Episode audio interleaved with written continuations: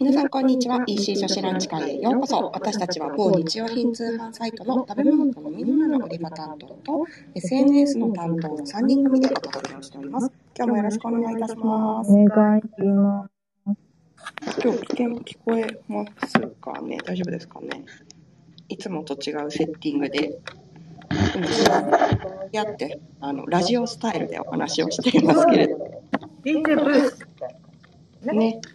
あ、そして今日もエースオーバーですね。本業の方が忙しく参画できないのですが、聞いてくれるかな聞いてくれたら嬉しいな。会いたいよ、オーバーと言いつつ、私、先ほど会ってまいりました。そう、やってたありねが。とうございました。はい本業のインスタライブ頑張っておりラまイすブをしました。私ねは別に別件で同じ場所にいたんですけどね。え、なかなか、こう、ちょっともうお母さんの気持ちですよ、勝手に。見守ってた見守っちゃいました。ちょっとうるうるしながら見守っておりましたけれど、頑張っていたので嬉しかったです。はい。はい、ということで、こちらについてはいつもの通り年長組の2人でお届けをさせていただきます。今日もよろしくお願いいたします。はい、ということで、今日9月15日ですね。皆さんのお住みの地域はいかがですかお天気。こっちはね、東北の方はすごく綺麗に晴れていて、そうだね。秋晴れってやつですかね。なんか、雲は結構あるっちゃあるんだけど、青空もしっかり見えるっていう感じかな。そうですね、そうですね。何でしょう、過ごしやすい季節になってまいりましたね。はい、ということで、じゃあ早速、今日は何の日のコーナーお願いいたします。今日はですね、まず、えっ、と、国際民主主義デーっていうのがあるんですよ。なるほど。これは、えっ、と、2007年に開かれた国連総会で、えっ、と、記念日制定されたそうですよ。これが国際デーなので、世界的なことですよね。なので、まあ、微妙な認識の違いがあっても、えーと9月15日には民主主義の原則である、すべての人の人権、尊厳といった自由のを尊重するように呼びかけるということで、こうここに国際民主主義デーというのが決まっているそうです。あんまり聞いたことないんですよね。そうですね。うんあと、国際で久々だなって思います。それで久々なんですよ。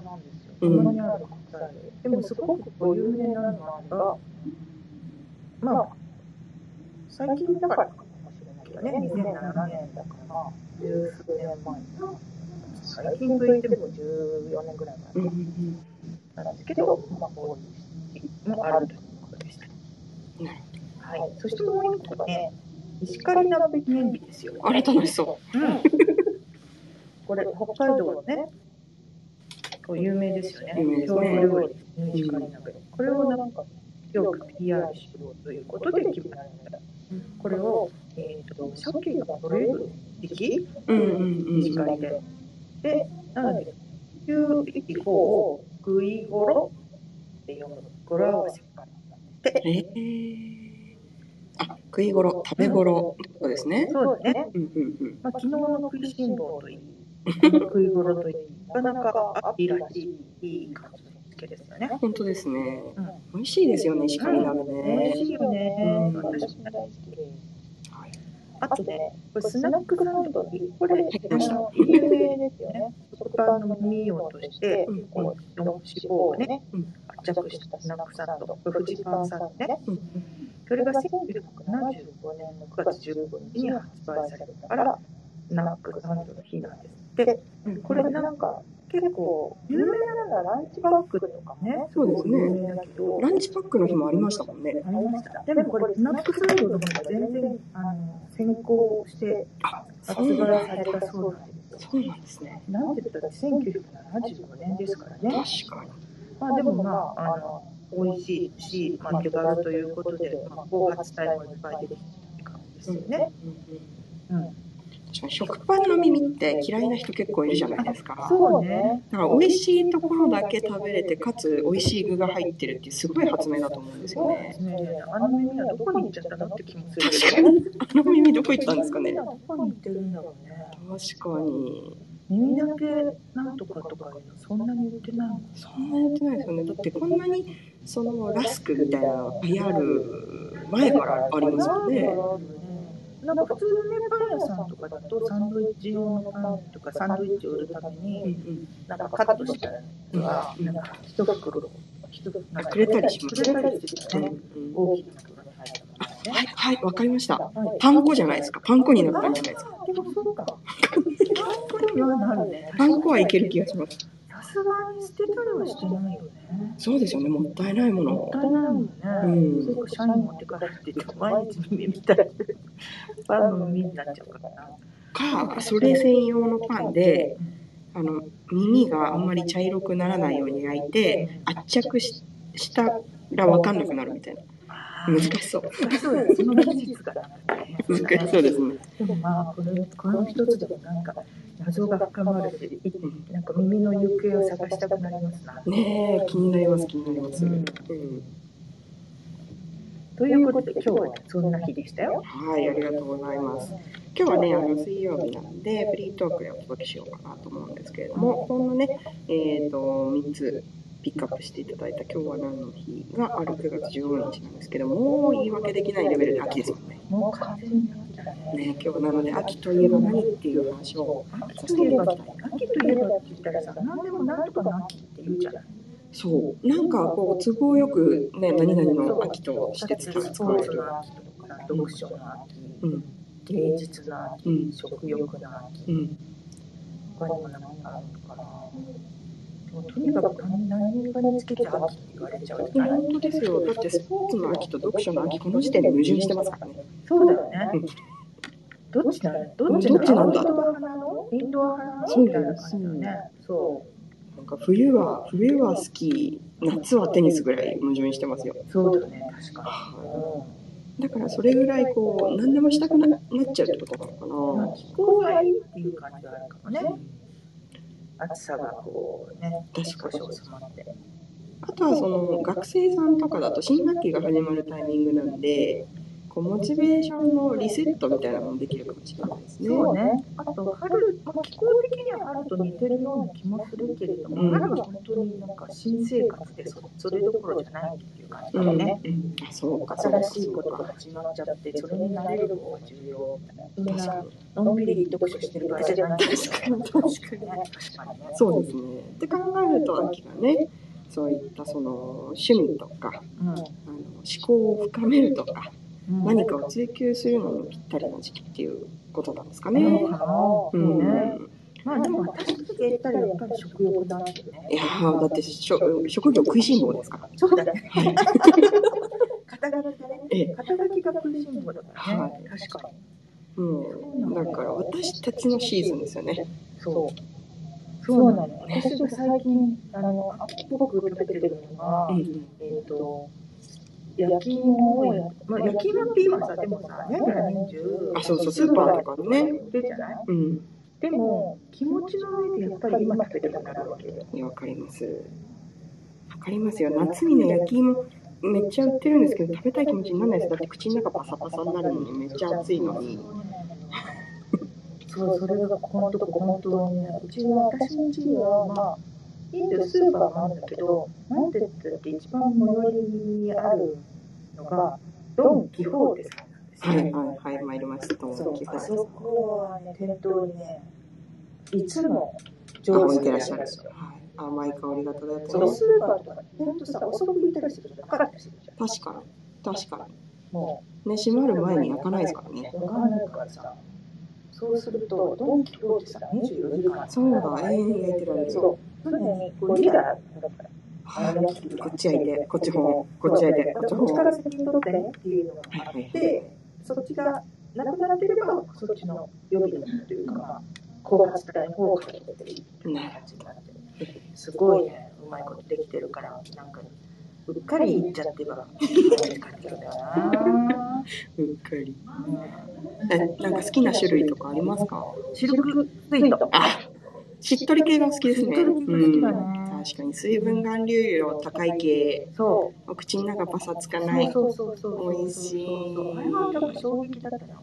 確かにどうしてもなんかパサパサになっちゃうイメージがどうあなんていうそかうなあるんですよ。そう一年金の野菜を売ってるのはそうでもないけど、うまあなんかスーパーで売ったりとかあとまあもしくは自分でね、うんうんうん。お家でまあレンジなりなんなりでやるとどうしてもなんか水分取ってるなって感じになっちゃって私が一番こうパサパサいものを記憶として植え付けられてるのは秋になるとあの給食でふかした芋が出るじゃないですかそっちのそうそうそうあとなんか小学生の時は芋掘りあそうそうそうそうそうありますねでそれでこう出たふかした芋ですごいこう何度も喉を詰まらせたことがあって、うんまあ、それの印象が強いんですけど今の焼き芋技術すごいですよねやっぱりすねごい本石当焼にき芋屋さうんんで焼き芋壺とかねありますでしそょうそうそうすごいどろ焼きねは今すごいよねいねすごいですよねうんえどういう仕組みで焼いてるのか全然わかんないんだけどあの壺を見るだけで買った方がいいんじゃないかって気持ちになるのあれなんですそかうなんだだからすごいなと思ってこの一個一個に対して進化がやっぱりたまらない確かにあのだってあの焼き芋の壺って他に使えることないですよね他のものは焼いてない気がすそうるですよねなんナンはまた別じゃないかペトッペトッ貼り付けるあそうかじゃあ全然機能が違いますあよれね中で宙吊りしてるでしょそう熱気で焼いてるんですよねあれねそうじゃあ違うわすごいないやー専門職って感じですねすごいねだからすごい昔のお芋まずお芋の種類が変わってきてるじゃない、うんうんで焼き方もどんどん進化してるってことはそのなんだか30年ぐらいも前の焼き芋と食べ比べてみたいねうんいや本当そうですよねどれぐらいど美う味しくなっ違うんてるだかろうでも焼き芋屋さんのやつとか美味しいんですかねやっぱりねそうねでも焼き芋さんでまずっと思ったことはないけどない私もそして新聞紙でできた袋そうそしてまあなんかお案外お値段が張るわっていう気持ちもあるあれ確かにちょっとお高いちょっとお高いんだけどまあ美味しいから許すそれはレジャーですよねそうね、うん確かに、うん、おやつだけではない気がしますそこの車を追いかけてう、うん、おじさん一つくださいなからもうエンタメが始まってる感じですそうねねそうなのそれそれねだからそのエンタメ分で1本500円とかそうねうんかなあとこガソリン代はガソリン代ねいそうねでもまあなんか車なんかフードトラックに似たようなもんだけどやっぱりちょっとアトラクションっぽいね確かそうですね呼び止めるっていうのあるもんにだからなんか日常とはちょっと違う感ちょっじと違いますね。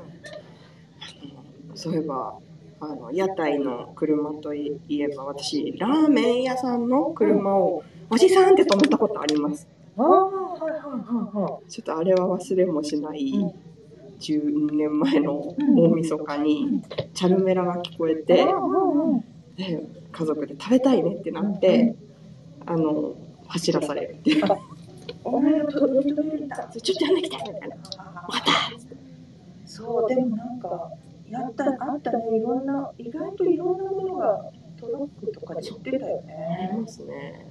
うちの方、今最近引っ越して、また田舎に住んでて、豆腐のトラックああでいいねプープーってす。やブつーブーです。はい。そうそう私の子供の頃は普通にプープーだったよ普通にブープブー。ープーってやつでそうおじちゃんがあのなんていうか自転車の荷台にええ積んだのをでここっち側も鍋なりボールなりを持ってはいはいはい、来てて。もらいに行くっていうか買いに行く確か相当なんていうかエコロジーエコロジーですすよね。だから、プラスチックのケースがないというだけでエコだと思うんですよね。あとねわらび餅とかもいいかなえ、そそれ超良くないですかわらび餅ってやってえかでもねあの私は今もう実家の九州の方に帰ると、はいたまに売ってるのよ、うーん。うん、もちもち系のやつですあね。もちもち系うんのうやんつうんそれなんかえっ、と子供のお小遣いで買えるタイプは量が少ないんだけど、ええ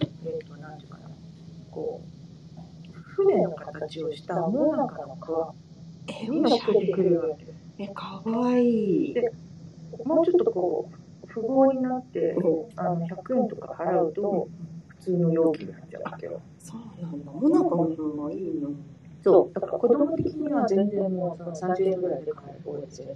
うん、いいですね。そなんかこう、売りに来てくれるタイプがすごくノスタルジックでいいですね。う、いいね。でもそういえば本当に昔はいろんなものがトラックで向こうからやってきてるんだよね。そうですね。今ね、フードトラックといえば待機してますからね。待機してるし、うんあとなんか会計回収とかさ、ココシの回収とかさあ、、ありました、ありました。先方が来てきて、なんか新聞紙とか、ね、あちり紙交換ですよそう、ねち。り紙交換やってたよね。やってましたよ。トイレットペーパーもらえる。あの、あのっていうかな、ビジネスモデル、どういうビジネスモデルだったんだろねえだから持ち込んで換金できる先があったってことですよね、きう。っそうと。だよね、新聞紙なりコシを持ってったら、お金になってたんだね。うん。で、それに対して、トイレットペーパーはそんなに、なんていうのかな、人文誌その、これぐらいのも、なんていうか、何ヶ月くらいのものよりも全然安かった。そうですよね。交換して、プラスガソリン代を払っても、こう、上がりがあるレベルってことですよね。うん。面白いビジネスだなねねえどこからどんどんそういうのが廃れていっちゃったんだろねえう。うんこうなんか回収して回るっていうのが難しいのかもしれないですね。そうそう最近のお家って気密性が高かったりすあるんで、そうね。アープーって言ってても聞こえないのかもしれない。聞こえないかもしれないし、なんかこう、人のもあるからっていうのがあるし。そうですね。あとなんか高層マンションとかだったらね、ちょっとそうね、確か難に。しいですし、確かに。うん。えーなんかそう思うといろいろ変わってるわね。いろいろ変わりましたよ。ねよくね、あの言われるのがスマホが出る前と出た後ではみたいなこともありますけれど、なんかそれ以外にもたくさん変わってることがあると思うんですよね。ああ、それはいかないだろうね。だってスイカめっちゃ便利じゃないですか。スイカめっちゃ便利だね。ね。今や、まあだから本当にキャッシュレスになってるよね。はい。いろんなものが。本当になんかペイペイとかもめっちゃ普及しましたよね。この1、2年だでか。ら、なんか、私も本当に、こう、お財布を持ってうろうろしなくなっうんうんうんて、お財布の方も、こうカーカードが入ってればいいからう、ん。それだけ持っていってると、うん突如現金しか払確かえないに、とうっかかりあるんですよね。そう。あるんだけど、あお金がないわけじゃないから、うんうんでもお札しか持ってないから、ああ、そうだそうだ。わそのなんか、その時に入ろうか。かります。これ1万円崩すのか、328円でみたいな。そう。それでなんか小銭をもらって帰って、その小銭を入れる財布もなくて、小銭の財布もなんか、ちょっとこう、バッグがすぐにジャラジャラって入れられて、はいそれでお家に帰って、こう、小銭入れを見て、この中にいくら小銭があるのに、そうそうみたいなね。すごい小金持ちをたくさん創出してる気がします。そう、でもこれはそういえばこう小銭というか、その小小銭効果を貯金するのに、あの ATM を使うのに、うん今度から手数料がかかるって見ましいた。うおは話になったじゃない。い。なんかコイン文化がなくなるってことですよね。もう私は大急ぎでね、入金しに行きましたよ。あ今ね、溜まっちゃってたから。ものすごい溜まってたよね、もうじゃんじゃんと。まあでもさすがに500円玉貯金は、すごいそれなりの値段になったけど、うんもうウキウキ一円玉とか貯金してたんだけど、はいもうグッズグッガッポロガーって入れたとしても、はい数百円しかない。あそうか、みたいな。そういえばそうめっちゃだね幅取るだって1円だもんね、みたいそうですねな。。そう、確かに。そう。うんだからあの自宅にも小銭がとか効果がうんうん。ほぼなくなっちゃっそうた、か。でも、またこう何かを現金で買わなきゃいけないときに生まれ入れる。そうなんか一時期さなんかあの災害があった時に、うんうん。あの公衆電話が使えるように10円は用意しとけみたいな推しありましたがあね。ったから、で10円とか用意してたんだけど、はい。なんか今の通説では、うんそういう状況ではうんもうフリーになる、えー公衆電話はフリーになるから大丈夫、あ、そうなんですね。でもそもそも公衆電話自体があんまりないでしょあ、ないね。あんまりないの。そう。だって、お家の周りに公衆電話がある場所がパッと今浮かばないです。うち私の家は結構すぐ近くに1台だけあるのと、謎めいた、謎めいた普通に、あの、いわゆるボックスタイいル。わゆるボックスタイルのがあるうんだん。けど、こんなとこになんでだろうっていうぐらいな、突如としてあるけど、うんうんうん。でも絶対そんな1台しかなかったらめっちゃ並ぶじゃない感じはね、本当にそうなんじゃないのって考えると、何が、選択肢として何がいいのかちょっとわかんないですね。まあでも本当に海外とかもちょっと携帯はつながりにくくなるかもしれなそい。うですね。なかなかそう、そうそうそう。まあ9月ですんで、あの、あれですけど、盆栽とかね、こう、非常用なんとかとかを、こう、用意してみたりとかするものの、そういうこう連絡手段のこととか、こう、対策についてちゃんと突き詰めて考えられてないなってそう思なんいました。そう、それはね、意外と、ちゃんと話し合ったりとか、連絡し合ったりしてないし、うん。なんだろう、こう、就活みたいな話も最近流行ってるじゃない就職活動になってるから、終わる方終のわやつる方のやつね。あれね、こう、いろんな、こう、こう情報を残しとかないといけないみたいなさ、うんうん。でも確かにそうだなと思って。私もやりやらなきゃいけないと思っててやらないことがいっぱいあるじゃない。あ、わかりなんまか保険の受け取り人とか、いまだになんか、両親のままになってたりするから、うんもうなくなっちゃってるからか、ちょっとダメだな。これ、お兄ちゃんとかに変えなきゃいけないんだけど、す。うんうん連絡するのがめんどくさいとか、わかる。私もなんかもう引っ越してから半年ぐらい経つんですけど、あの、住所の変更してないやつとかあって、保険とか、だから、やんなきゃなと思うんですけど、平日の昼間に、こう、連絡したりすることが難しい。そうなの、あれってさ、連絡のあのおお電話の受付がさ、平日の9時、5時とかで、そうなんですよ。そうなんあなたのコアタイムは私もコアタイムみたいなことになってて、そう。そしてなんか思い切ってお昼休みとかに電話し たら、ただいま、そう、混み合っております。みんな同じこと考える。そう。そうなん、そこらで、またそれで、ああ、しょうがないなと思ったらもう、この日が終了。わかります。わかります。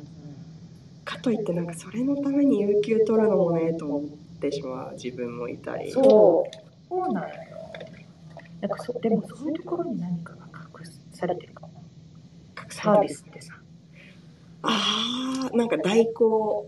ね手続き代行とかはね、うんいいサービスになると思うんですよね。そうだよね。司法書士さんとかでやってる人いそうな気もしないでもないです。あそうねうん。確かに。そうだね。そういうこう、ききらめきみたいなのが必要なんだろうなきっと確かに。なんか超お金持ちだったら、うなんかこう顧問弁護士とかいて、そういう人が全部やってくれるんじゃないかなって妄想するんですけど。そうね。確かに。なんか、良くないなこと言うの。で、何でもやってくれる人がいるってことでしょ、はい。すごいいいと思う。あと、なんか、秘書的な人がやってくれるとか、なんで、気持ちゃいいよ。羊的な人がやってくれるとか、そう、何でもやってもらいたい。いくらだったらやってくれますか ね。じゃあ、ショショットで、こうこのこの一式の登録変更、ショットでいくらでやってくれますか。なんかほら、今さ、あれあるじゃない得意を売るやつ。はいはい、ここならとかね、あの、そういうアプリもありますもんね。ああいうのとかもさ、なんか、たまに私、本当にお願いしたいなって思う時とかあるの。確かに。わかります。そう。なんか、こう、な、フォーマットがないのに委員状を作んなきゃいけない時とか。ああとこう何にもこう一般ピーポーだと何の情報もなくこうなんだろうな市役所とかに出す書類とかを書かなきゃいけなかったりとかするとええってなったりするじゃないですか。そああいう時こう代行してくれる人いたらなんか一部1000円ぐらい払うのにと思ってう。女性になって安いかもしれない。安いですかあじゃあもうちょっと足すもうちょっと足いすや、わかんない。人によるかもしれ人ない。によりますか慣れてる人だと、もうそれでだんだん、徐々になっちゃう。やりますよねそうだよね。そうそうそうよね。私はなんかね、あの、YouTube 動画でさ、うんゆっくり解説ってあるじゃない。あります。私はなんか、私の推しの先漫画のゆっくり解説をぜひ世に問いたいと思っていてう、んうん。でもこのゆっくり解説っていうのの、こう、成り立ちから全部を読んだら、もうそれだけで力尽きちゃって、こう世の中の人はあんまりゆっくり解説がどう作ってるのゆっくり解説作れる人にお金出して作ってもらおうかなぐらいああ、なるの、ほど。うん、確かそに。確かに、確かに。解説とか、こう、情報サマリーをするのが得意な人っていますもんう、ね。うんそういう人が例えばすごい読書とかをして、で、その情報をさまって動画にするとか、さまってこうなんかブログにするとか、そういうのもお金になる気がする。ねそう私はできないけどだからお金を出すからやってほしいうん。確かに。やってほしい。新しいビジネス、いいですね。そう新しいビジネスバイトもいろんなところには多分気づくか気づかないからなんだうんろうな、うんなかなかこう、自分の持ってるステスキルのどれが何大事できるかとか、普段わかんないですよね。わかんないね。あとまあ、とにかく、斬新なアイデアはボコボコはだけど、実行はしないで、その誰かにさせるとかいうスキルっていうのがあるかもしれないね。確かにね、アイデアマンで、うじゃあ実行みたいになってくれる人はまあいて、うんね、うん確かにあるかもしれないでね。ね。うん、どっち派ですかどっちかって。ええー、どっちも嫌だって。どっちだろうな。でもなんかいろいろ考える方がいいかな。考えたりして。うん。でも、こう、自分が、こう、突き詰めてやりたいっていう時もあるんだよね。ああ、うん、誰にも言わずにちみちみちみちみやりたいって時もある、うん、うん、企画派かつ実行派。そう実行犯したいね、ん、う私は圧倒的に実行派ですね。ん、そうだね言われたことだけやりたい。ああ実行犯だでも、うん、そうね、うただし、誰よりも素早くやる時期がね。んうん、でもそれは重要なんだよね素早くやるっていうのはねさあ、そんな2人の特性の違いが現れたところで、まもなく30分です。はい、今日も最後までお聞きいただきましてありがとうございました。今日はですね、秋といえば何というテーマでフリートークをスタートしたんですが、紆余曲折あって、2人の、えー特性の違いというところに着地をしました。なんか面白かったですね。謎だったんじゃないか謎でしたね。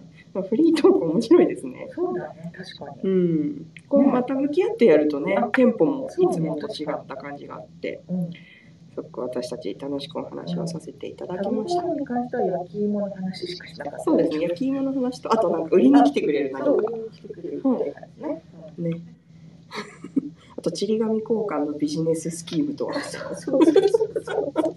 ちなみにこうり紙交そ換はいまだいるのかなういるのかな、ちり紙交換ね。さお竹や竿だけはまだいますよねそうね、確かに。うんうん、あれも、あれも謎の PBS バレーだけど、あれはね、ファンになったりとかしてしるましたもんね。うんそうそうそう。そんなこうね懐かしいちょっとノスタルジックなビジネススキームの話に触れてみたりもいたしました。はい。さてえーとあ明日はまた12時10分からの配信になります。えー白井さん何か言い残したことはございますか？ねえそうね。秋だね。秋ですねそう。もう今週も、来週、明日は木曜日からね。